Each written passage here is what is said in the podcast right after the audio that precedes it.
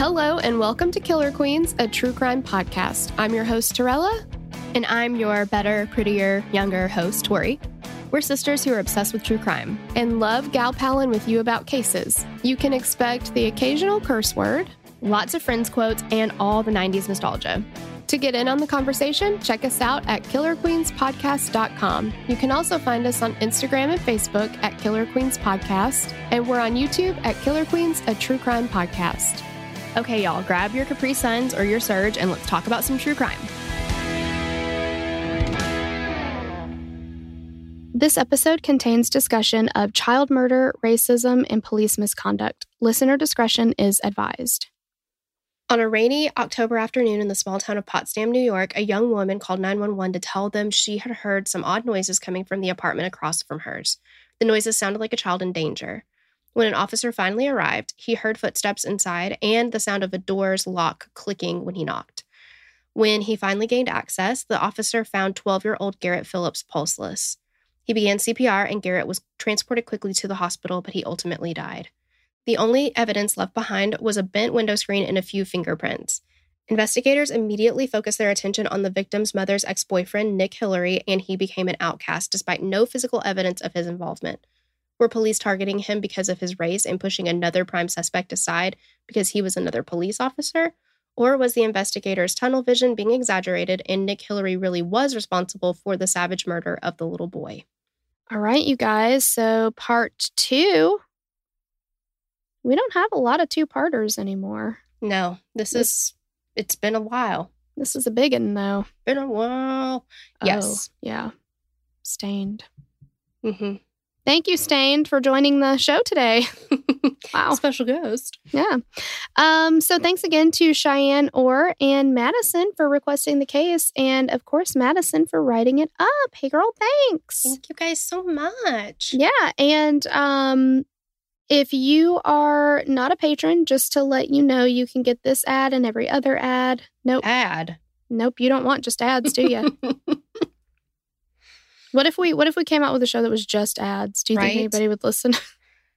Probably not. Probably not. Yeah. You know, but you got to come up with ideas all the time. And it's nice to just ask.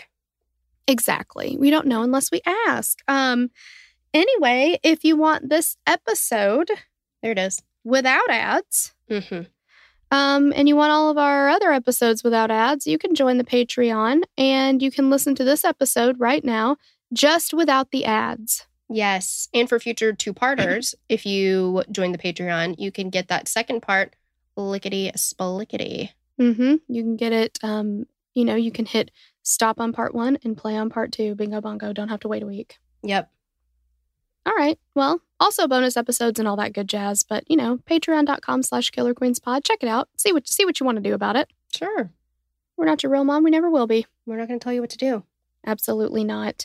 All right, so let's get back into the story. So when we left off, we were into the investigation of Garrett's murder, and now we are to Nick's timeline of that day, and we're going to break that down. Because at this point, he's been questioned. He's been photographed inappropriately. He's been strip searched. Mm-hmm.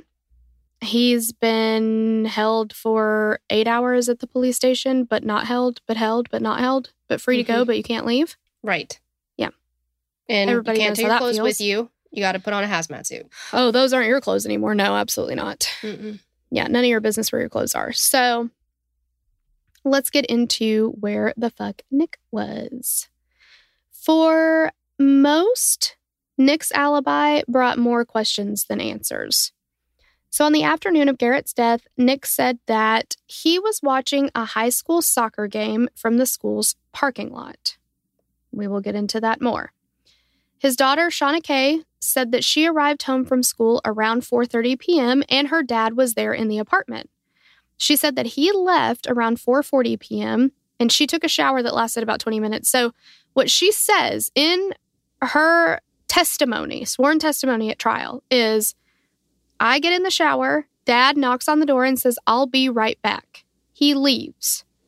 Then she gets out of the shower about 20 minutes later, and she could hear her father moving around in the apartment. So she knew that he was back. Then she says he leaves again at 5:15 p.m. And she says after he leaves at 5:15, she makes dinner, and then she eats around 6 o'clock.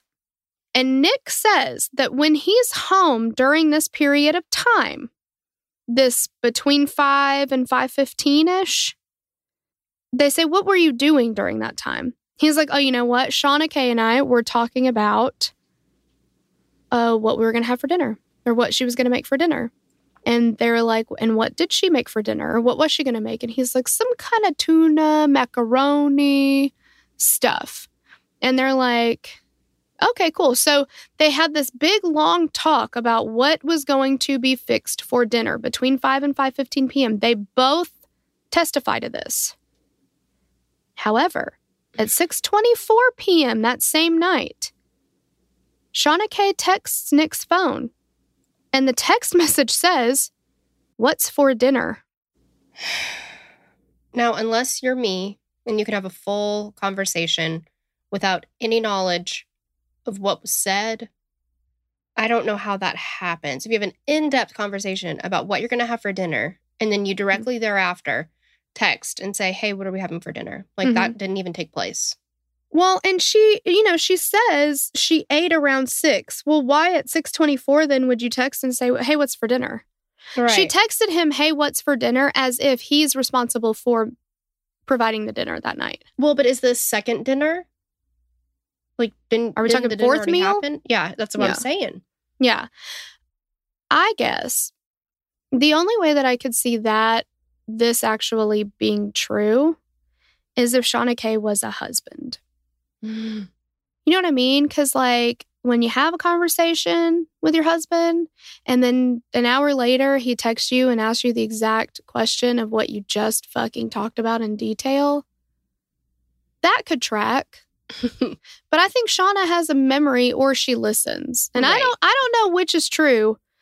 And I'm not saying my husband does this. I'm just saying I've heard of husbands doing this. Right. I would never talk badly about my husband. Exactly. But, like, my husband has pulled that shit with me. But it's because he wasn't listening to me in the first place. Right. But she doesn't say that. She doesn't say, we talked about it and I forgot what we decided. She says, we talked about it and I cooked that dinner and ate it at 6 o'clock. Mm-hmm. So you remember that you ate it, and you remember that you cooked it, but at 6:24, you don't remember why you texted that. Yeah. It's just... I confuse. I don't know. There's just a lot of things about this day in particular that when you look at each individual piece, because you could look at this just one piece and say, you know, maybe she forgot. Maybe she fucking wasn't paying attention. Maybe her dad was talking and she was like, blah, blah, blah, blah, blah. And she was like thinking about something else. You know, that does happen. Sure. But that's not the only piece that either doesn't fit or is outright lied about on this day, you know? Yeah. So it's like the, you know, where, you know, the thing with the elephant and all the men think that, you know, they touch the leg and they're like, it's a tree trunk. And they touch the tail and they're like, that's a rope. And they touch the trunk and they're like, it's, you know, and they each think that they're right about it because they are only seeing one piece of it. But when you zoom out, you see the whole fucking elephant, right? Like, I'm talking about the whole fucking elephant. I'm not talking about just this part. You're talking about the forest, not just the trees. Exactly. Yeah. Exactly. Oh, I don't care about no trees. Who does, really? Okay, so that's one piece. Another interview that investigators conducted shortly after Garrett's death was that of Ian Fairley. Remember, he is Nick's assistant coach. They wanted to verify the other part of Nick's alibi, where he claimed that he had been with Ian Fairley. Investigators asked him about Nick's relationship with Tandy and the breakup, and they did ask him if Nick just came to him to create an alibi, and he's like, no. But, like, if he did, would he be like, Yeah. Right. Like, what did you think was going to happen there? I just don't understand. Is that, like, the same mentality that if you suspect someone's a cop and you're like, are you a cop? They have to tell you the truth. Yeah. Oh, that's it. Yeah. If somebody comes to you just to set up an alibi, you actually have to report that. Mm-hmm. When asked, yeah. Mm-hmm. Or it's like if you pee in the pool, turn blue. God. You know? That one got me for a long time. Now I've been peeing freely for years. Oh, yeah. Pissing the night away. Yeah. Hey y'all, did you know that we release an update all about us and what we're up to each week on our Patreon? It's called T to the 4th Power Y, which is some time to talk to you, a nod to Not Another Teen Movie. Mm-hmm. And it's where we just gal pal with you about life, what we're watching, our love for Cracker Barrel Italian dressing. I mean, honestly, the sky's the limit. You never know what you're going to get, really. Mm-hmm. If you want to catch an episode without being a patron, you are in luck. Just head over to killerqueens.link/TTTY, okay, time to talk to you, 4 T's and a Y, and you'll get to hear a full episode for free. And you can get every single regular release episode ad-free for as little as $3 a month. That's less than half the price of the coffee I get at Starbucks, so. I know, that's crazy. I know, what a deal. Mm-hmm. And for $10 a month, you get all that plus our other 2 Patreon-exclusive shows, Murder Mixtapes, which is a full bonus case each week. Recent cases are Tara Grinstead, Hannah Cornelius, and New York Body Snatchers, just to name a few. And you also get our other Patreon-exclusive show, Doc Jams, which is where we cover true crime documentaries episode by episode. We've done Don't Fuck With Cats. We've done Crime Scene on Netflix. They have Cecil Hotel and Times Square Killer. We've done The Jinx. We've done so many more. So be sure to head to killerqueens.link/TTTY to get your free episode and hundreds more episodes to download right now and binge when you become a member of our Patreon community. So, of course, he's like, no, he didn't do that. He said that he saw him during this time period in question and that he did not seem disheveled. He didn't seem upset. He didn't seem out of the ordinary whatsoever. So, and he also said that Nick would often just stop by his house unannounced. Sounds like a very Nick thing to do. Exactly. That would right piss me off, but Fairley seemed okay with it. I don't like visitors. Don't visit me. Torella. I'm sorry. I don't like that. But maybe it's like the, you know, Friends, the TV show, not just the people, but like Friends, where they just would like just bust up into each other's houses and apartments and stuff, and it's like, that's fine. Yeah, but see how unrealistic that is? Yes, they got me thinking that that's like what visitors. People do, but yeah. Exactly, yeah. It's like, no, I'm in my pajamas. I don't want to talk to anybody right now. Thank you very much. Right. But, I mean, you're right. You know, they may have had that relationship with each other, but obviously we use a lot of sarcasm in this show. Mm-hmm. But he said that he would stop by often. So, for him, he's saying, yeah, he like, swung by my house, but he did that all the time. That's not out of the ordinary. The only thing is, he says he knows exactly what time Nick got to his house, mm-hmm. and he knows this because he was on the phone when Nick walked in his house. Okay, here's the thing. He looks at it. He's in the interrogation room, whatever. He's in there. He's in that room. And he's in the police asking questions room. Exactly. And it's videotaped, so we see this happening. And he says, actually, you know what? I made a phone call during that time, and I know that he was there while I was on that phone call, so let me look at my phone records and see what it says. Oh, I called that number at 5:21 p.m. Yeah, you called it then. How long were you on the phone? Called it. Thank you. It does not take into account at all. Ian Fairley's recollection of that day is Nick walked in my house at 5:21 p.m. because that's when I called. Get this, it was like, what, a PlayStation game?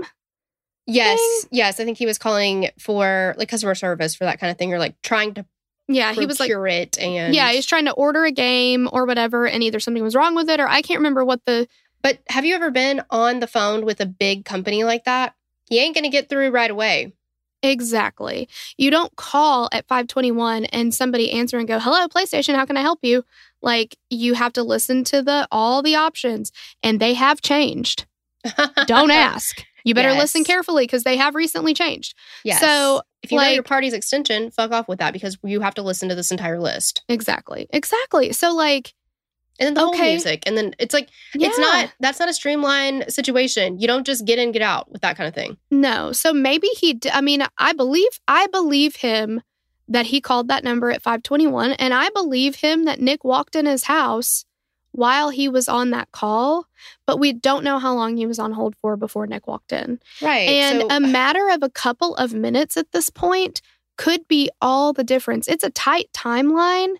But it could be all the difference because, like we have said time and time again, Potsdam is no bigger than your mama's Jack Russell. So if you look at a map, and we'll link to it in the show notes, and somebody remind me to do that because I'm saying it now and I'm going to forget, but we'll link to a map in the show notes. But when I tell you they are right there, I am talking like from here to right over there. You could just walk there. It's not far. Mm-hmm. It's like a block away. It's not far.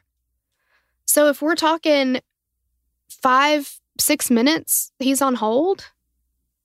That's plenty of time. That could be enough. Yeah. Yeah.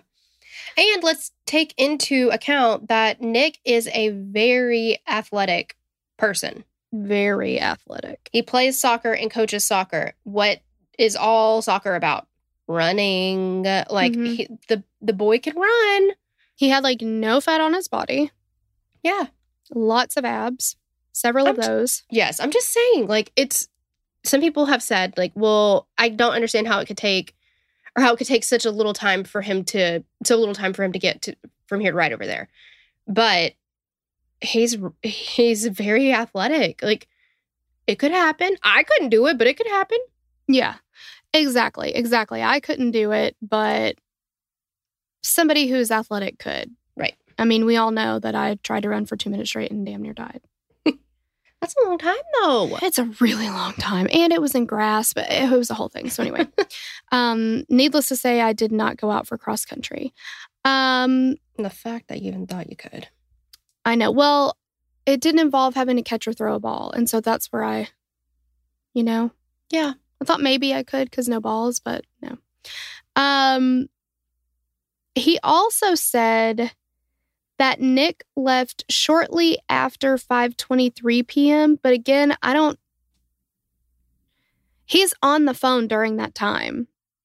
And haven't we discussed before when somebody gives such specific times like that? Like, I feel like if I was recounting a day that I had, let's say yesterday, I don't know, I turned on 13 Ghosts, I don't know, about 1 or 1:20. It wasn't like 1:17 I pushed play. Right. Yeah. Now, if he hung up the phone at that exact moment and Nick was walking out the door and he knows he hung up at that exact moment, maybe, but that's not, from all accounts, that's not what happened here. He was on the phone during this time. So they said that they were supposed to have a meeting with one of the players at Clarkson that afternoon. And this player testified in the trial, and he went through this whole thing that, like, he had like this certain jersey number, and y'all, I don't fucking watch soccer. So there's some guy, it's the guy who has like the biggest Instagram account ever. That big Cristiano Ronaldo. Yes, that guy. Whatever number he is. Apparently, ball. Yep. His same number is the same number that this kid had. And this kid was very excited about having that number because Ronaldo was like his like number one hero or whatever. And I think that's who it was, because I remember hearing his name in the trial and being like, oh, I think that's the guy with the big Instagram that I read an article about or whatever. Don't know anything about his soccer skills. But he thought he'd been playing well that year. Apparently, he hadn't been playing as well that year. He felt kind of snubbed by Nick because, like, he didn't get his same jersey number again. He applied to have the same jersey number. He got fucking number 10 and not number 9. He was pretty pissed about it. And so they were maybe going to discuss this at some point or something like that. I don't know. But anyway, he says, nobody ever told me about a meeting. I talked on the phone to Nick that day. But this wasn't a planned meeting at 5:30. We're going to meet up. No, this was not a planned meeting. And Ian Fairley actually testified that he was not aware of the meeting either. So in person. He maybe knew that Nick was going to talk to him or something like that. But as far as everybody knowing that, like you said, at 5:30 or whatever time we're talking about, that we are going to go to XYZ place and meet up with whatever the fuck his name is. I'm sorry, I just don't remember his name. There are 3 people that were supposed to be at that meeting, and only one of them knew about it, and that's Nick Hillary. He's the only one that was like, oh, yeah, well, we had a meeting with him that night, so that's where I was going. And I believe, now I could be... Again, I have listened to a lot of trial testimony in this case. There's a whole podcast called, I think it's called Day by Day, The Trial of Nick Hillary. And it's North Country Public Radio. They just covered the trial the whole way through. So you can listen to all of this where they talk about what each person testified to, but they did seem to talk on the phone. I feel like I have a recollection, and I could be wrong about this, that Nick had left him a message maybe that day, but in the message, he there's no mention of a meeting, like, hey, see you at whatever time for the meeting or whatever. Right. But he did show up to practice that evening. And from what we can tell, he wasn't in trouble for missing a scheduled meeting with his coaches. Right. So I take the meeting with a grain of salt. Because it just doesn't add up. So anyway, we know that as late as 5:24 p.m., Officer Wentworth was still hearing movement inside of Garrett's apartment. So if Nick gets to Ian Fairley's apartment at 5:21 and he leaves at 5:23, then it's not Nick. Right. It can't be. Or Ian's house, whatever. But again, that 5:21 time stamp doesn't mean that that's when Nick walked in the door. It means that's when he got on the phone. Right. And again, we know that he was on hold. So, I mean, and I know it's a tight timeline. Police did know that Tandy had called Garrett at 4:30 p.m. that day. They were able to verify that.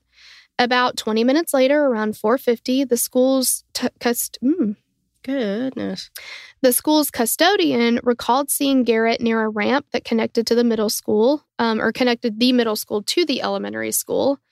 And he said that Garrett had his ripstick with him, but he was alone. Garrett was then seen by his cousin Kayla outside of the high school, and he was headed towards the parking lot at that point. He told Kayla that he was going home. Surveillance video showed Garrett skating through the parking lot towards the main street at 4:52 p.m., because remember, it took him 20 minutes to leave when his mom said GTFO. However, there was something else on the video footage that investigators found interesting. So a blue SUV was seen entering the same parking lot at 4:47 p.m. I want to go back up and see.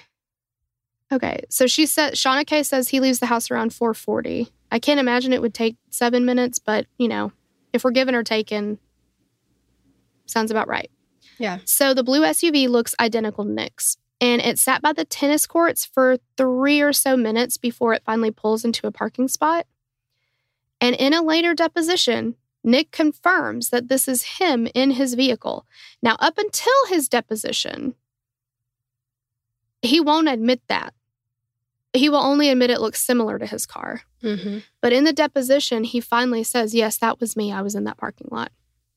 That doesn't look good. No. He said that he had gone to watch the soccer game that day, the high school soccer game, because remember, he's a college coach, so he's going to go and recruit this game. Is that how you call it, recruit? I don't know. Sure, I don't know. He's like scouting. It for like, yeah, fine, whatever. I don't know what the containment verb for scouting and recruiting is. But that's what he was supposed to go for. He was supposed to go watch these high schoolers and see who he wanted to, like, scout out for college. Mm-hmm. Be... soccer quarterback. Exactly. Yeah. You need a good quarterback. That's for damn sure. Everybody knows that. Right. But he ended up only staying a few minutes. He never got out of his car because he said the rain never stopped. 16 seconds after Garrett is seen skating out of the parking lot, Nick's SUV follows suit.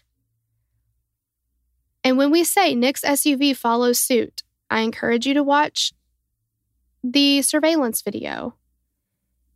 It's not like he was already pulling out of the parking lot around the same time and it just happened to be. Nick is parked and he like reverses and flips around and follows the same direction Garrett is going. Mm-hmm.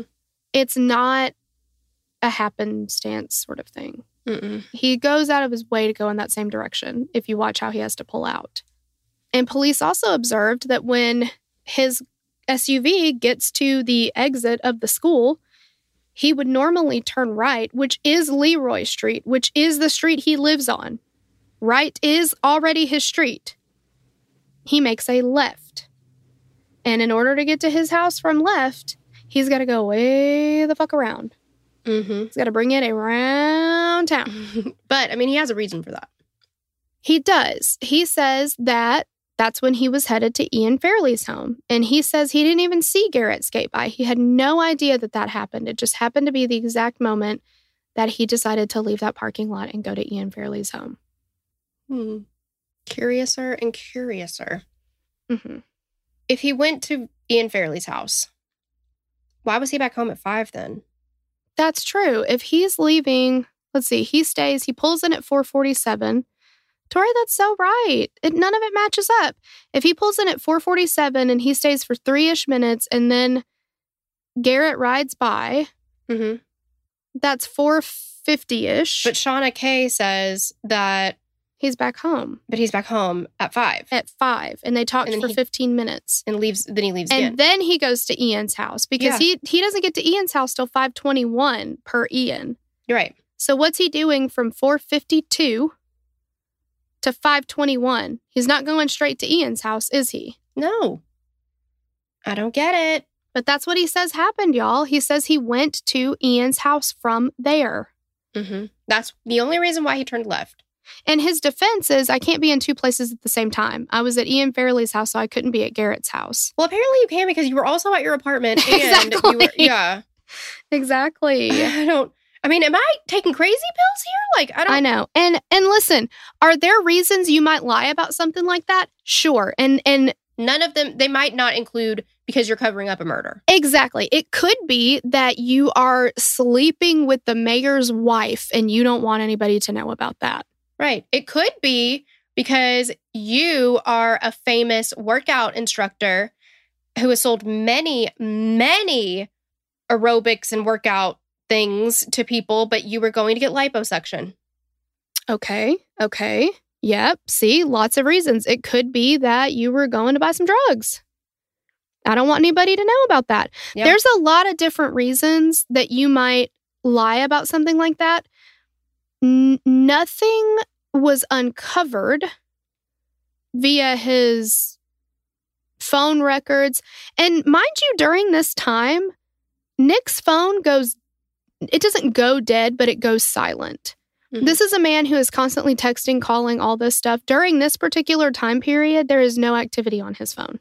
Shouldn't he leave his phone on if he's got a planned meeting later? What if somebody had to cancel? I mean, that's just irresponsible. There you go. So clearly the police had made up their minds regarding Nick. And, you know, that has some influence on the community as well. Brian Phillips, Garrett's uncle, said that there was absolutely no doubt in his mind that Nick murdered his nephew. And he told an interviewer that he felt that Nick should be arrested and sent to prison to pay for what he did. Despite not having been arrested or formally charged with anything, Nick said that his standing in the community dramatically changed. He went from being a well-respected coach and member of the Potsdam community to solely being associated with the murder of a child. And he was harassed often. People screamed murderer at him in public. There were signs across the city with pictures of Garrett on them that read justice for Garrett. Even Fairley felt as though the community was targeting him for continuing to support Nick's alibi. He went to coach a soccer game in Buffalo, and there were justice for Garrett signs all over the stadium. He said that he even went to visit his parents in a town far away from Potsdam, and there were signs lining the street that his parents lived on. Now, I can understand how that might make you feel, and I'm not saying that it's not true, but I don't know if they were directly targeted at... It didn't say, arrest Nick Hillary for murdering Garrett Phillips. It just said justice for Garrett, which is true. Let's get justice for Garrett. Right. I mean, I do think they were trying to put the pressure on him. Oh, sure. You know, in some way, like, because it is so far away. It's not like they're just in Potsdam. It's everywhere. It's places that Ian Fairley is associated with as well. Well, and up and down his parents' street and stuff like that. But, you know, and in our justice system, you are supposed to be innocent until proven guilty. But in fact, it's the exact opposite. Yeah. I mean, humans, in most cases, I just don't think are capable of that, honestly. Yeah. We tend to lean toward, I mean, it's how our brains work. We lean toward the negative. Like, yeah, I don't know. But, you know, this is such a case that it's so hard because, you know, we feel one way about what probably happened, but we also don't feel like there was evidence enough to support it. Yeah. So... to support a conviction. Right. So the way that it should be is, I mean, even if you believe that Nick Hillary is guilty, if he's not convicted of it, then he should not lose his job in his life. Mm-mm. Because there are so many innocent people that happens to. Oh, yeah, absolutely. So you just, that's why you can't do that unless somebody's been proven guilty. Right. And it does suck if you really believe that this person did this and they're walking around and still having their job and all these things. But like, look at the other side of that coin. Candy Montgomery. Ugh, yeah. If you've got an innocent person and they're losing their livelihood just because their name was mentioned in a murder investigation, like, we cannot have that. Mm-mm. Because police are going to investigate people until they get to the one person. Like, they are going to investigate more people and have to rule them out. So we can't do that with every single person that's investigated. Like, right. It's not fair. And no. To lose, for your entire life to be gone in a second just because you're associated with something that has not been proven. That. Yeah, and I feel like, you know, Ian Fairley is, I think, just... I honestly do believe that Ian Fairley is telling the police what he believes to be true. Yeah. And also, Nick Hillary's children should not have to suffer for this. Oh, my God, absolutely not. You know? And honestly, let's just get through, and then we'll okay. Yeah, because we're getting ahead of ourselves, and I have more to say, but... Okay, so... Nick was told that he wasn't welcome back on campus to coach or teach, almost a coach, to coach or teach. His apartment complex told them that they could not renew his lease and even offered him an incentive payment to vacate his apartment early. That's terrible. He's got to live somewhere, no matter what. See, that's the thing, though. What you think and what's proven, different. Mm-hmm. Mm-hmm. You can't make rash decisions, and I just don't get it. It's just, it's not fair. But so in January of 2012, Nick filed a civil suit against the Potsdam Police Department and the town. And he stated that he was falsely imprisoned when he was held for questioning against his will and that he was suffering because of how he'd been treated. And I get that. Mm-hmm. But during his deposition for the suit, he was required to answer questions under oath. And this is when he confirmed that the blue SUV seen on surveillance video was his. And he had previously denied, or at least not admitted, the vehicle was his, only that it was similar to, like we said, but now he puts himself in the same parking lot as Garrett minutes before his death and leaving the same parking lot, traveling in the same direction, like we said. So the civil suit kind of bit him right in the ass, didn't it? It did. The prosecutor calls the civil suit the gift that keeps on giving. Mm-hmm. And because this is when Nick puts himself in the parking lot. It is the gift that keeps on giving until it's not, and we'll talk about why. Exactly. So he said that he went there to watch a soccer game, to scout it for his college recruitment, and was waiting for the rain to break, but it didn't, so he goes home, which is very interesting because he initially parks in an area that is completely obstructed, and he cannot in any way see the game at all. But he doesn't move his car. Then the back of the parking lot is facing away from the game and into the tree line. He does move his car. I think you said, but he doesn't move his car. But I think you meant he does move his car. Sorry. Gosh. You're like, but he doesn't move his car to the back of the parking lot. But he didn't move it there. The game is facing away and there's no tree line. So, yeah. Exactly. Pretend as if I got that right and that he did move his car, because he actually did. But he moved it to an even worse spot. Yeah. At least where his car was before, he would be in the general direction. He would fart in the general direction of the game. But It was still obstructed by a bunch of other stuff. Then he moves it to the back of the parking lot where he'd have to look in his rearview mirror, which is still going to be obstructed by all the other shit that was there in the first place. But, like, he wouldn't be able to see it out his windshield. I'm guessing that scouting for players not going to be easy if you're looking at a bunch of trees. Well, I mean, I wouldn't either. Now, again, soccer coaches, let us know. Do you often watch trees instead of games when you're scouting players? Maybe that's the case. If that is the case... I can do that. Oh, sure. I can watch some trees. So, I don't know. It's just, it doesn't make any sense, right? But he says specifically that he's there to watch the game, but he doesn't see any second of it because he is not in the right spot. No, and he never leaves his car. Nope. And that is, I mean, he said it's because of the rain, but still. Mm-hmm. You knew it was raining before you left the house, I'm guessing. It had rained all day long. It had been raining all day long. Yes, he knew it was raining. And when Garrett rides by on his ripstick... I'm not saying that it's not raining, and I'm not saying that the surveillance video isn't grainy or anything, because it is, but it's not like fucking pouring down. Like, What about an umbrella? Or light rain. Yeah. If you're scouting and you're supposed to do that for work, again, I don't know how pressing that is. I don't know if it's one of those things where you get there and you're like, it's kind of drizzling. I don't even feel like fucking with it. So I'll just do a different game. Yeah. I don't know if this game was particularly important, but like it's not raining so hard that you can't see. And his daughter, Shawna Kay, had walked home before this. He didn't go pick her ass up. Mm-mm. And he's talking about it like it's a torrential downpour. Well, and the soccer players are soccering out there. If it was that bad, wouldn't they cancel the game? Yeah. And anyway, when he got there, he says in his deposition that the game was already in progress when he got there. Mm-hmm. So it's not like he was waiting for it to start or anything like that either. Right. But he sits. Hey, you guys. It's us again. Yay, it's us. We threw you for a loop on this one. So we know that a lot of you have been asking, like, WTF, where are episodes 1 through 44? And guess what? Now you can have them. So let's just remember, though, we need you to take a little caution here. We didn't know exactly what we were doing back then. And we started this podcast as just a fun thing to do as sisters. We had no idea that it would grow into this super awesome club with you guys. So what we're saying is the audio wasn't super amazing, but the content is 100% us, just being us and talking about some true crime with 90s flair. Okay, so here are the details. You'll be able to access our what we're calling OG episodes in your favorite podcast app through a private and custom RSS feed link.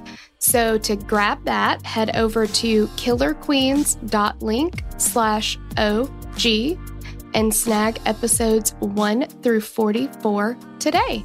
That's killerqueens.link/OG. Hey, you guys, have you ever wondered about the backstory, like why we call our dad Miss KB? We have gotten this question so many times, we thought we'd release a little freebie for you. So we recorded a Patreon-exclusive Q&A last year, and be warned, we were outside and there was some wind, where we answered this question, and we want y'all to have the answer even if you're not a patron. Yeah, so be sure to head to killerqueens.link/MissKB, MISSKB, and grab the audio. And don't forget, if you want the full Q&A or access to our entire catalog of over 450 patron-only episodes, with all our regular episodes ad-free, you can join the Patreon for less than 1.5 Starbucks drinks per month. I mean, that's a good deal. It's a steal. It is. It's a steal. You'll get 4 episodes per week from us, all ad-free, plus anything fun we do like Q&As or literally anything else. So definitely check it out. And not every tier includes every episode. Yeah, we do have different tiers, so just be sure everything's listed out there when you check it out. But in the meantime, be sure to grab your free audio about Miss KB and how he came to be called that at killerqueens.link/MissKB. For several minutes, and then he leaves just after Garrett is seen riding by. And like Torella said, I mean, he reverses, and he has to go against the grain to follow the same direction as Garrett. So when he's asked why he turned left out of the parking lot rather than right, which is the fastest way home, like we said, he says that when he does turn right, it's because he's driving to Nick Fairley's house. And Nick said that he drove, or I said Nick Fairley, Ian Fairley's house. And Nick said that he drove by to see if he was home, which he was. Yes, he was. But again, this is 4:52. True. He's home at 4:52, but Nick doesn't go in his house at 4:52. No. He doesn't go in, supposedly, until 5:21. Exactly. So the thing about this is that during his sworn deposition, when asked, where did you go? After he left the high school, he says home. He never says anything about Ian's house, who he was needing, that he had this meeting or anything like that. He just says home.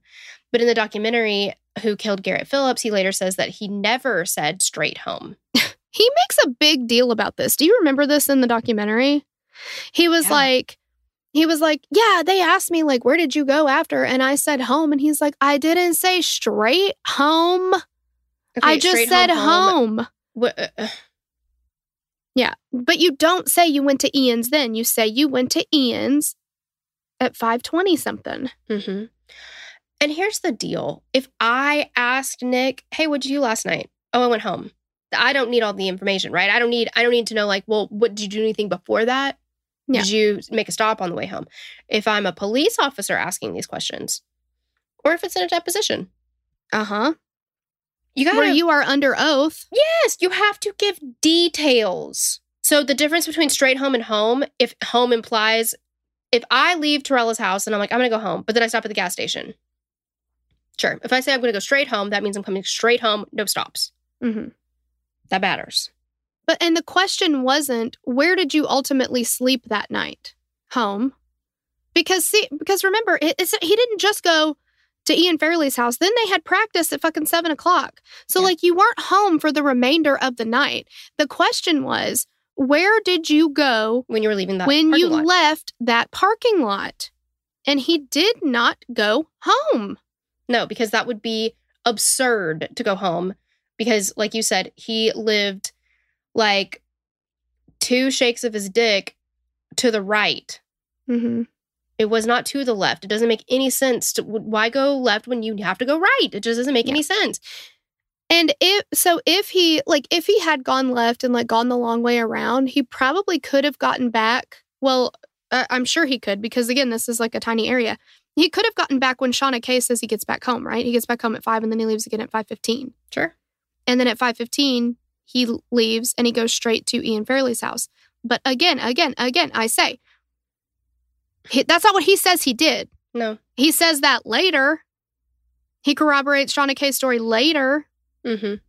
But when they ask, he says this is when he goes to Ian Fairley's house. Mm-hmm. The thing is, it's just nothing is adding up. Nothing is making any sense. The timelines are off. And the timelines that are off are from Nick. Yes. Lieutenant Murray was deposed as well, and Nick's attorney, Manny Tafari, questioned Murray about his claim under oath that the surveillance footage showed Nick, quote, stalking Garrett. And Murray had to admit that at no point was he able to see Nick in the video.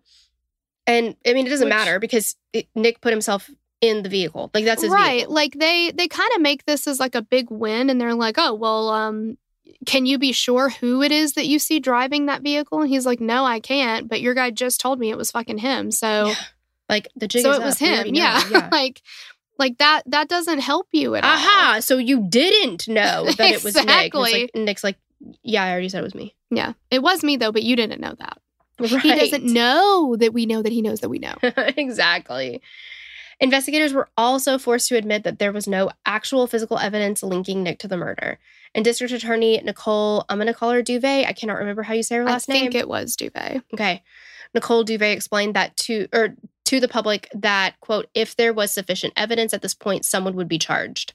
The DNA found under Garrett's fingernails was tested against Nick in a true, allele. Mm-hmm. Got it right, yay! In a true allele test, but there was no definite match. The fingerprints pulled from the windowsill in Garrett's apartment did not match Nick either. 2.5 years went by with no charges filed and no further suspects named in Garrett's murder. Nick's life remained completely changed, though. He was unemployed and left being a stay-at-home caretaker for his 5 children. It was extremely difficult for him to go out in public, and it was clear that he was still the only suspect in the minds of the community and the police. The city had not forgotten about Garrett's murder, and when time came for electing a DA, the community wanted a change. Okay, so in late 2013, Mary Rain ran against Nicole Duvé for the position of district attorney in St. Lawrence County, and Mary Rain made it clear that bringing Garrett's case, quote, back to the forefront and making an arrest was a top priority for her. And she does this while, like, with Tandy standing right next to her. And there's a 2020 on this case, and Elizabeth Vargas is like, but it wasn't really out of the public's forefront, right? Like everybody was still talking about it all the time, right? Right. And they were like, well, yeah, but like more. I mean, this is clearly just a political move. Absolutely. That's all this is. Rain criticized Duvé and said that, quote, she wasn't proactively investigating Garrett's death and should have made an arrest at that point. And of course, Mary Rain wins the election. Oh, I have so many feelings. So Rain using this case as a way to be elected as DA and then making all of these promises that should not be able to deliver because of reasons. Because of like fair criminal justice. Right. And you have like Eminem, you got one shot. Don't miss your chance to blow. This opportunity comes once in a lifetime. Like you cannot retry a person if you rush it. and it doesn't go your way, you don't get the outcome that you want. Then you fuck it up. Yeah. And then you fuck it up. You have broken this promise to a mother who has lost a child to a murderer. Mm-hmm. Like, and to accuse Duvé of not proactively investigating when we, oh God, I don't want to give it away, but it's like we're no closer now than we were then. And it's just not true. Exactly. It's not true. It's not true. And like, Duvé did the right thing. Yeah. She did. So 6 months later, on May 12th, 2014, Rain presented evidence to the grand jury with the intent to secure an indictment against Nick Hillary for the second-degree murder of Garrett Phillips. She told reporters that she had, quote, extensive evidence that Nick was guilty, both physical and circumstantial. Do we, though? Bold move, Cotton. Let's see if it pays off. Like, yeah. So 3 days later, the grand jury returned with the indictment and Nick was arrested. He was held in the local jail for 70 days. And he says that every time there was a hearing scheduled, something new would surface that would require it to be pushed back. And then he would be sent back to jail. So he finally was released on bail in July of that year. Investigators estimated that Garrett's time of death was approximately 5:06 p.m. And they used this to try to poke holes in Nick's alibi during the testimony for the grand jury. And I feel really bad for his daughter, Shawna Kay, because she's caught between a rock and a hard place here. Oh, absolutely. And again, she's a child when this happens. She's a minor. Mm-hmm. Is it possible? Because we know, we have talked about it till we're blue in the face. He can't be home with Shawna Kay when she says he's home with her and be at Ian Fairley's house, like he says he left straight from school and went to Ian Fairley's and, you know, all these things. We know that these all these things can't be true. So there's something somewhere that's not true. Now, is it easier to tell a child, remember I was home with you that day? Remember we had that talk about what was for dinner? That could have very easily been the day before that. And he's placing that in her mind. Mm-hmm. And she begins to merge the two together and be like, yeah, that's the same day. Well, how come you sent a text at 6:24 that said, what's for dinner? I don't know. That doesn't make sense because we definitely talked about dinner and he was definitely home at 5, between 5 and 5:15. And I'm not really sure why that happened. Like, there's manipulation that can happen there. Mm-hmm. And I'm not saying that just because he's a suspect in a murder. I'm saying that because we have so many different timelines that do not add up and cannot add up. Mm-hmm. So somebody's not telling the truth, and I don't necessarily believe it's nefariously. It's just what's happening. Right. But Shawna Kay was in high school, and she was called to testify in front of the grand jury. And, you know, Rain says that the estimated time of death would have given Nick time to park his car and jog 2 blocks. So they think that he parked his car at Ian Fairley's house, jogged over to Garrett's, killed him, and then jogged back over to Ian Fairley's house, possibly.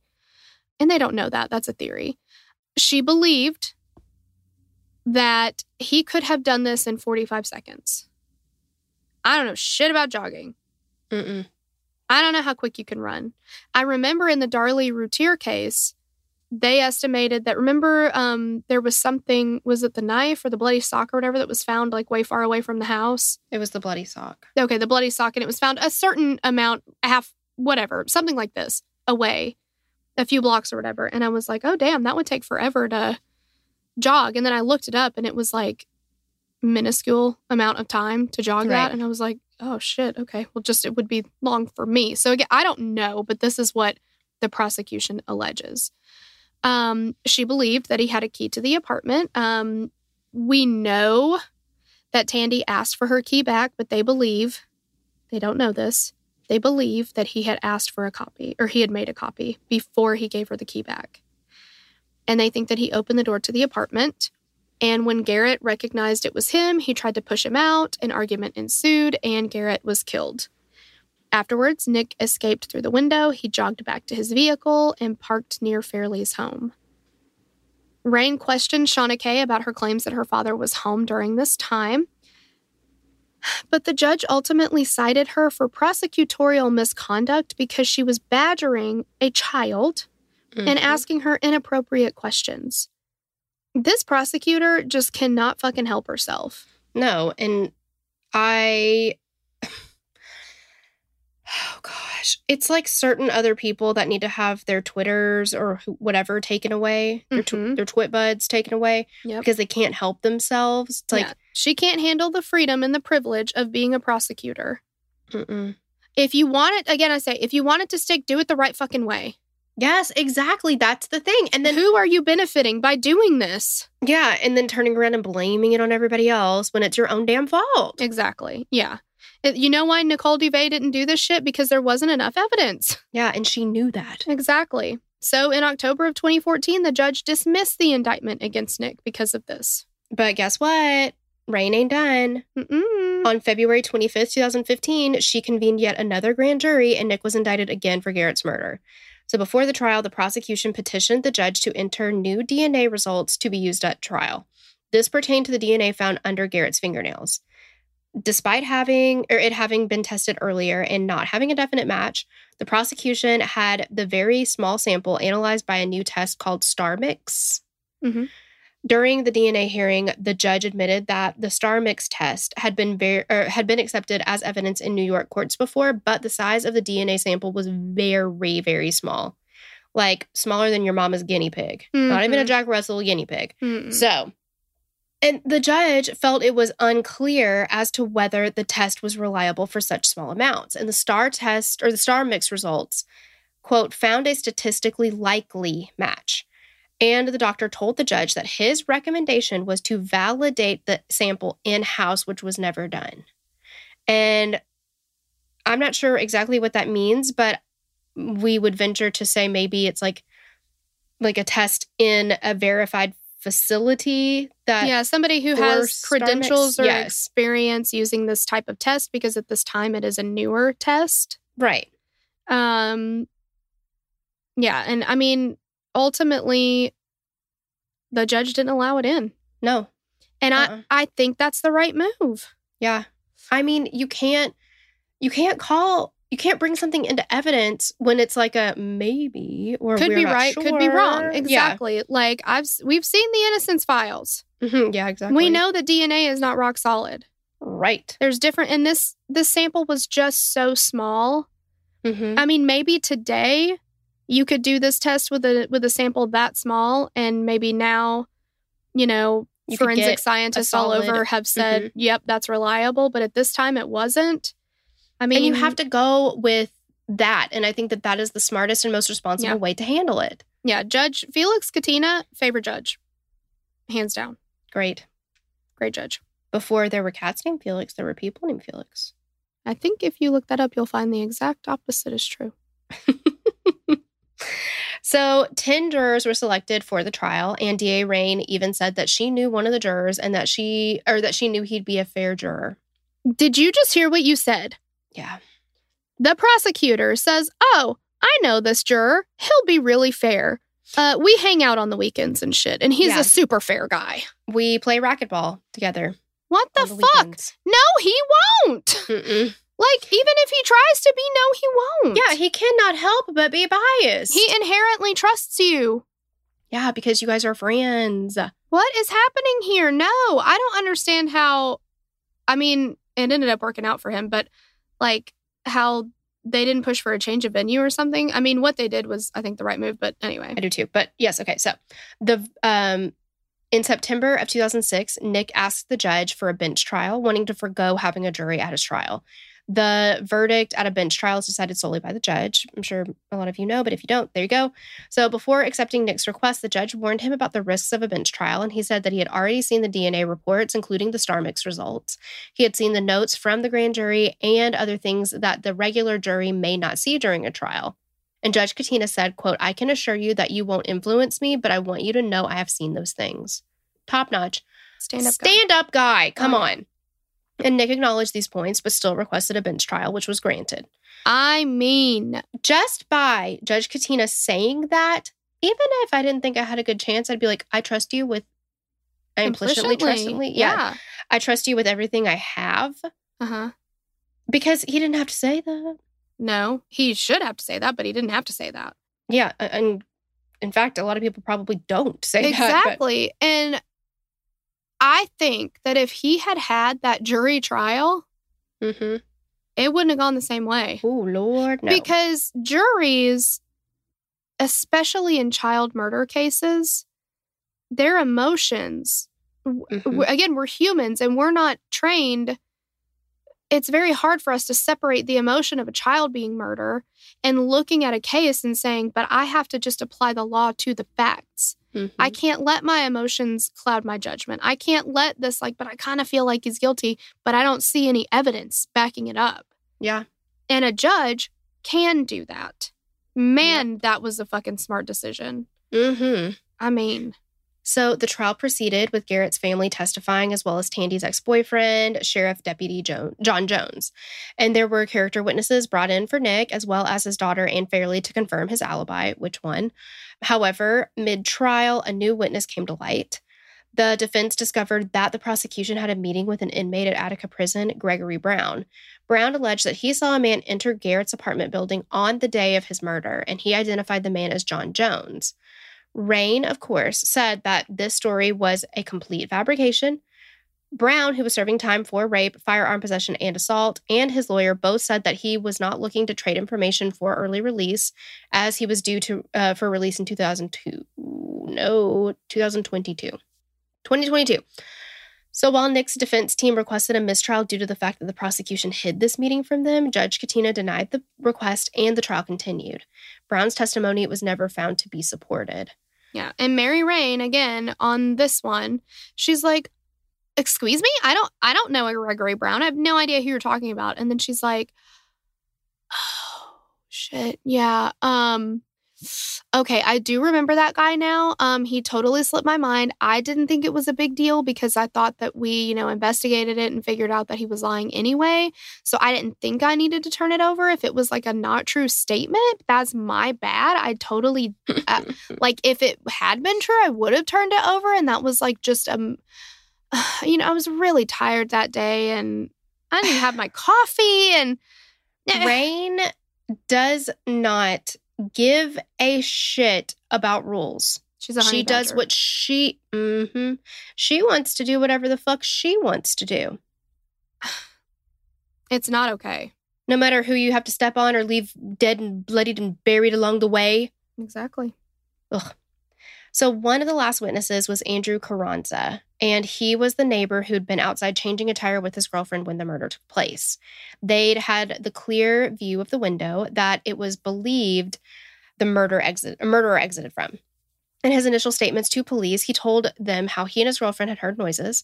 He never told them that he'd seen anyone in the window, let alone who it was. And in fact, in that statement, he specifically says we never saw anyone. Yeah, exactly. He says that. Right. The day of the murder, he says we never saw anybody. Right. And they, of course, I think the girlfriend was like, man, if we had just been there like earlier or later, we could have seen him. Yeah, literally, if we had stayed outside one more minute, could we have seen this person? Yep. Literally said that. But anyway, so prior to him being called as a witness, Carranza had a phone conversation with his ex-girlfriend, the one that he was with that day, where she asked him why he just told the prosecution that he'd seen a black male in the window that day. And one of the defense attorneys found out he planned to say this in court and told the ex-girlfriend so she could figure out why he's saying this. And Carranza told her that he could see a person that day, but essentially couldn't tell who it was because his skin was so dark. But I'm just going to put it to you this way. That was a very cleaned up and nicer way of saying what he said. We're just going to sum up, that's basically what he said. So yeah, we are not going to repeat the way worded that. Yeah. Oh, no. And because of this, the defense did not ask Carranza on the stand about the ethnicity of the person he saw that day. Thank God. Less than a month after the trial started, Judge Katina was ready to deliver his verdict, and he found Nick Hillary not guilty on the charge of murder. The community and Garrett's family were stunned. They couldn't believe that Nick wasn't convicted, and Rain said that the trial verdict didn't change her opinion in the least about his guilt. She said, quote, "Just because he's not guilty doesn't mean he's innocent." Now, do I agree with that? Yeah. Mm-hmm. Do I think that you screwed the fucking pooch on it? Yep. Yeah. Also, yes. This is your fault. You rushed a prosecution. You brought something to trial just for your political gain with not nearly enough evidence to convict. And this judge rightfully saw it that way. Mm-hmm. And guess what? There's a little thing called, I don't know if you've heard of it, it's called double jeopardy. Yeah. Now you're fucked. Yes. Come on. Go watch the movie. It's a great movie. But maybe it'll teach you something about your fucking job. Exactly. Exactly. Because everything in the movies are true. Oh, we know that. Duh. Yeah. I mean, Ashley Judd would not be in a movie that isn't 100% factual. I like to look at her movies as documentaries. That's true. That's just true. Exactly. All right. So it was obvious that despite the court's ruling, many people believed that Nick had gotten away with murder. And there are also many who feel that this was a case of tunnel vision and never should have led to a trial in the first place. Now, we're going to get into our conclusions, our feelings. I know we've alluded to it. Yeah. If nothing else. Yeah. We kind of lean toward both of these being true in some ways. So we do believe, I won't speak for you, but I believe... Sounds like you are. Yeah, the lady will have a salad. I believe that Nick is most likely the perpetrator. But they did not prove his guilt beyond a reasonable doubt in court, and therefore he should have been acquitted. I agree. Oh, do you? Torella, you know we've talked about this till we're blue in the face. We both know that we feel that way. Exactly. So we did watch a video by Kenneth Maines. He's a cold case investigator and author. God, he's good. Yeah, I really liked his video. He walks through this case like through the lens of an investigator's perspective. And what he had to say was pretty interesting. So one of the reasons that robbery was ruled out early on he basically he takes from the crime scene and he says, okay, we're going to analyze the crime scene and we're going to go through the victimology. Like we already talked about, Garrett was 12 years old. He didn't have any enemies. Okay. He's not a quote, high risk victim. It's, he's maybe a little bit more at risk by going to and from his school on his own. Mm-hmm. That might elevate his risk a little bit. One of the things that elevates his risk a little bit is the fact that his mom is a bartender. Is there anything wrong with being a bartender and being a mom? Absolutely not. But there might be people who come to the bar that maybe want to date Tandy. And, just the more people that know who you are, that might have an infatuation with you. Well, according to Detective Murray, people are trying to get with her. Yeah. Very, very beautiful woman. And I'm not saying she's not, but remember his whole thing in the interrogation. Yeah, exactly. And if typically, and again, there's absolutely nothing wrong with being a single mom or anything like that. Of course not. But typically, say Andrew and I were no longer together and I started meeting guys on the internet and started dating them and started letting them come to my house. That puts my kids at a higher risk than they are right now with not that many people who are not well known to me coming in and out of my house. You see, mm-hmm. If I was selling cupcakes out of my house to strangers on the internet, at higher risk. That would put, it's not saying Tandy was single. Therefore, that's not what we're saying. But what we're saying is anytime you have, people that you don't know super, super well, there could be an elevated risk. And there's lots of different ways that can happen. For Tandy, it was the bartending and the fact that she was dating, right? Mm-hmm. It just is. But he doesn't have enemies. We know that because he's fucking 12 years old. So, right. You've got to look at, his family and his, situation at that. I mean, I hope to God that they looked at, his stepfather and any of his business dealings, stuff like that. You need to look at all those things. Robbery was ruled out early on because nothing was taken.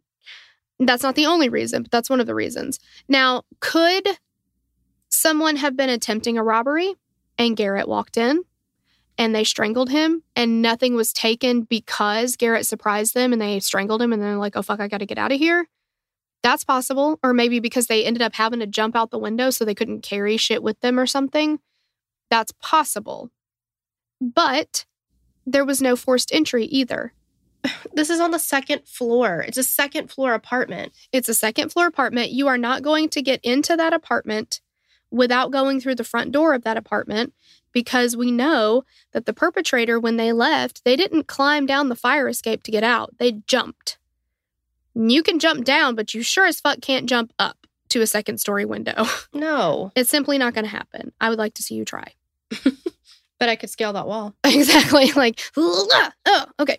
Like, that's not going to happen. Yeah. So this person had to have walked in the door. They had to have either been let in by Garrett, so somebody known to him, or they had a key. Those are the two options because we have no forced entry. Also, the time of day. It's 5 o'clock in the afternoon. What time does everybody typically get home from work? Around 5 o'clock. Yeah, that's when people are getting off work. That's when kids are getting home from school, if they have a practice after school, like all these things. It is very unlikely that somebody is going to be like, I'm going to fucking go rob somebody right now at 5 o'clock. Like, unless you're the wet bandits, the world's worst bandits. I mean, all times. Exactly. Like, you know, is it possible? Sure. Is it likely? No. And it's also an apartment building that only has the 4 units. So if you walk into that building, you're more likely to be seen. It's not like it's a hotel where you might go down one hallway, and like only the people in that hallway might see you. You know, like everybody in the fucking building is going to see you if you go in there, if any of them come out. You know, like it's... Yeah, and would it make more sense if it was a robbery to hit one of the downstairs apartments first? Yes, exactly. And like, it could be somebody that lived in the building. Maybe it's somebody that knew that Tandy was a bartender, right? So who are the people that would know Tandy's a bartender and she's not going to be home during that time? Possibly people that live in the building. Maybe they've noticed that she, you know, maybe Garrett usually has practice after school. I wish we had more information about what Garrett did after school on a regular basis. Yeah. Did he typically have practice on those days? Would he typically have been gone from the home during that time? Would he typically have gone to a friend's house after that or something? You know? Mm-hmm. I wish we knew more about his routine after school schedule. So we could know or get a better idea of what, did he surprise somebody in the act of doing something? Exactly. What would it have been expected for him to be there or not be there? Right. But, you know, if somebody in the building knows that they're typically gone during this time, maybe somebody wanted to run over there. I mean, that's definitely a possibility. Again, they would need to be able to get in the building or in the door. Mm-hmm. I mean, you know, but all of those things say probably robbery is not the motive, right? So now we're looking at people who know Tandy's schedule because they need to know that mom's not home when I'm going to go in during this time. Mm-hmm. Otherwise, I'm fucking caught. Right. So now we're looking at possibly bar patrons, possibly coworkers, possibly ex-boyfriends. I mean, you know. Ex-boyfriends is interesting. And we've already ruled out other kids. Mm-hmm. And he says in this video that the 3 main motives, he says like 90% of the time, you're going to have revenge, money, or sex. So we've kind of already ruled out money, because there was no robbery. Garrett was not sexually assaulted, thank goodness, so we rule out sex. So that leaves possibly revenge. Well, who would want revenge on Garrett? And again, it's probably not another kid. We do know that Garrett and Nick didn't get along. Nick was aware of this, but he said he wasn't aware of this. Right. Like, in his depositions and interviews, he denies ever knowing or hearing that Garrett disliked him. And this just cannot be true. No, because we have the text messages from Tandy to say, you don't get along with my kids, or my kids do not get along, whatever the case may be. She said it. It's not just hearsay, like, oh, well, I told him. It's right there. And he responded to it. And he responded to it. And he also says, in that same vein, We just separated. He doesn't say the words, it was mutual, but he simply will not say. They're like, but she broke up with you. He's like, no, we separated. Right. Why? It's like, I don't know. Some people relish in being the dumper, and some people might relish in being the dumpy. But he's like, no, this just happened. Mm-hmm. There was no communication. There was nobody. It wasn't anybody's idea. It just happened. But exactly. How? It was nobody's idea. Yeah. It just sort of came about. But we know that's not true because we have the text between them saying so. And we have the knowledge that Nick went around being like, somebody talk her out of this. Mm-hmm. Yeah. And he shows up in her apartment, after in her bedroom after she like said, leave me alone. Like, I need my space. And he just goes over there like he can just walk in the No, you don't own this home. You don't own this apartment. Yeah. All these things combined with Nick's ankle injury that he still, to this day, says that he never denied to the police. The way that this man can boldface lie, and even when he's caught, he's like, nope. Like, he maintains the lie is astonishing. It really is. I mean, and he does this in the 2020. He does this in the deposition. He does this everywhere. You can watch him do it. And yeah. And they'll directly, immediately after that show where he exactly... They rebut that. Exactly. Yeah, because we have video of the investigator saying, if you'll just show me your right ankle or your right leg and let me know that you don't, that you're not injured there, I'll let you, like, I'll be totally done with you. I'll be satisfied. I'll feel like it could not have been you. And he's like, I don't have any injuries. No, I don't have any injuries. Now, whether or not that's true, if they would be satisfied if he didn't have any injuries, I'm not sure about that. But the fact of the matter is that he did have an injury there and that he refused to show it. Mm-hmm. And now he says he never said he didn't have an injury there. Right. And he also goes back and forth between, you know, the furniture is what did the, you know, he got the injury on furniture weeks and weeks before that. It looked fresher than weeks and weeks ago to me. It looked pretty fresh. And then he also goes to his good old, I cannot recall. How did you get this injury? I cannot recall. Mm-hmm. How long ago did you get it? I cannot recall. And it's not just that. He puts himself in the same parking lot as Garrett just before the murder occurs. Mm-hmm. The inconsistencies in his timeline of that day, at best inconsistencies, at worst outright lies. Yeah. You know, it's just all of those things together, and this is a very small town, just makes it most likely, because again, we didn't uncover this tawdry affair he was having that he might have wanted to cover up. We didn't uncover some double life he was leading that he would have wanted to cover up. Like, why is he lying about all of these things? Yeah, it does not make any sense. But even feeling that way, we believe he should not have been convicted of this crime. And this is why, like we said, you don't rush prosecutions. You don't manipulate them for political gain.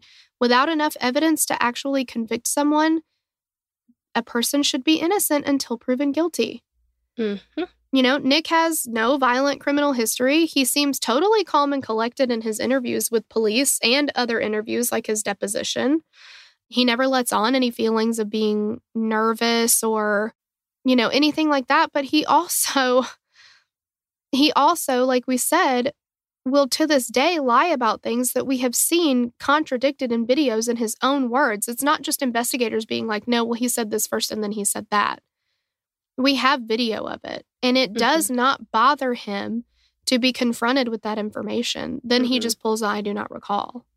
Yeah, that's scary to me. Yeah. So there are several theories as to what happened to Garrett Phillips. A large number of people, particularly those with connections to the Phillips family in Potsdam, still believe that Nick murdered him. They believe that he blamed Garrett for the relationship with Tandy falling apart, so he killed him. The second theory is, of course, that Garrett was murdered by John Jones. And this one coincides with the tunnel vision that some people believe that police immediately had for Nick. In a primarily white town, Nick was Black, and there were countless rumors that Jones wanted to punish Tandy by leaving him for a Black man. John Jones obviously denies this, but I mean, he was on surveillance video during the time of the murder at his home walking his dogs. So he is pretty much ruled out. Like, I mean, he has an alibi that can be verified, and it hasn't changed. Yeah. And he's on this video for quite some time. God, he's a better man than me, because I don't want to walk my dogs that long. But I'm just saying, I don't. But, you know, we have that. So most don't believe the murder was premeditated. Whether they believe Jones or Hillary was responsible for it, it's widely believed that the murderer saw Garrett and it became a crime of opportunity. Now, I agree. I don't think that whatever happened was necessarily planned out. I don't know if it was or it wasn't, but... Right. Yeah, I have no idea. But, okay, so let's get to the last theory. There's this intruder theory, someone who was completely unknown to Garrett that forced their way into Garrett's apartment and a Reddit poster who is a former Potsdam resident said that while the small town itself typically isn't too problematic, when the population of the four surrounding colleges converge, it exacerbates drug trafficking, and this could be the reason for an intruder. I mean, It could. And I mean, that's the thing. We don't have definitive proof of anything at this point. No. Not at all. Garrett's murder is still unsolved, and no one else has been charged with his murder or brought to light as a suspect. In 2018, D.A. Rain's license to practice law was suspended based on complaints of misconduct. Shocking. Some were related to the Phillips investigation and Nick's trial. Garrett is buried in a cemetery next to his father. His grandmother, Patricia, visits his grave at least once a week and has coffee with him. His classmates bring new soccer balls that have been signed by his friends and leave them at his grave. If you have any information regarding the murder of Garrett Phillips, please contact the Potsdam Police Department.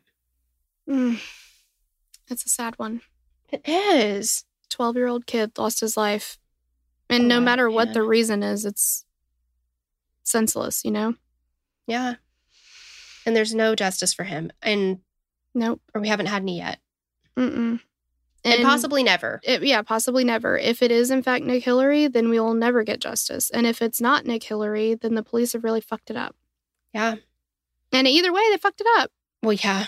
And, I mean, if it is Nick Hillary, D.A. Rain needs to... She has to live with that for the rest of her life. I don't think that she will take responsibility for it. Absolutely not. But her license needs to be more than... Oh, my gosh. More than suspended. Thank you very much. I mean, if you've got somebody who is proven to have engaged in prosecutorial misconduct... Multiple now, times. This was her first murder trial. I don't know if she had any after that, because, again, Potsdam is, like, really small. But, I mean, your convictions should all be overturned, I think. Everybody should get a new trial. Yeah, absolutely. Well, and I mean, my God, she rushed taking the indictments to the grand jury, rushed all that. Big Fat rushed them, both of them. Then she's trying to bring in evidence that is shaky at best. I don't know. Mm-hmm. She's talking a big game about all this evidence that she has, circumstantial and physical. Mm-hmm. Where? And then she's bringing up random witnesses that cannot be corroborated, like their testimony, like they cannot be proven to be true. So it's like, where do you draw the line? Yeah, and she obviously, by getting that Andrew Carranza guy to come up and be like, oh yeah, I saw a black male in the window when I looked up, when we know he did not fucking see that. Like, if you're willing to play dirty like that, then we can't trust anything you bring to the table. No. Not at all. And she's missing it. She's missing the point. It's not about the win, because clearly you're not even good at that. Yeah. But it's about the truth. Mm-hmm. And to do that to Garrett's family. Mm-hmm. After everything they've been through. I know it's hard for them, and they probably are like, why is he not being arrested? Why is he not being prosecuted? But this is why. So it is still a disservice to them to bring somebody to trial when you are not ready. Mm-hmm. Because now, if it is Nick Hillary, I'm not saying it is, but if it is, they have fucked that up so bad. He'll never ever be able to be tried and convicted for his crime if he did it. Exactly. And that is on her Potsdam police and the DA. Absolutely. Because from the very beginning, they did everything in such a way that it's like, okay, but did you actually want to solve this? Right. Because, again, if you wanted to stick, you would have done it a different way. Mm-hmm. You would have done it right. There's a reason why. Yeah. They have these protocols and rules in place. And checks and balances and, yeah, exactly. Yes. It's just, makes me so mad. Yeah. So, you guys, let us know what you think. Again, please keep it civil. We are totally fine. If you disagree with our perspective, our assessment, our conclusions, we can handle that. But we got to keep it classy, you guys. So, we like to see... We're not eating. Exactly. We like to see healthy discussions of cases. Because this one really is one where We just do not know. Absolutely. There's not enough for, there's not enough against. Right. So. Absolutely. And here's a palate cleanser for you guys. Yeah. Because we need one, I think. Oh, yeah. I think everyone should go watch Josie and the Pussycats. Oh, that's a good one. Spin around, come back home, you're running out of my line. It's so good. It's so good. I'm sorry, the soundtrack is tits. It's so good. It is. It's really good. And the product placement is just... Yes. Du jour means family. I bought the album, the vinyl of that soundtrack, and it came with a teeny tiny little vinyl one of Du jour. Backdoor lover. That's hilarious. So funny. I love it. All right. Well, there you have it.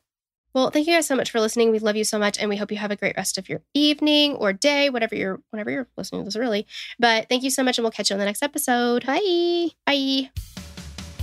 We'd love to hear your thoughts on this case. Connect with us on Instagram or Facebook to continue the conversation.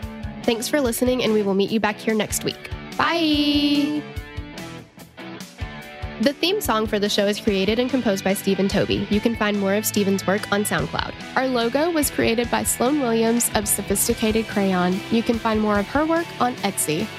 Visit us at killerqueenspodcast.com for merch and other info about the show.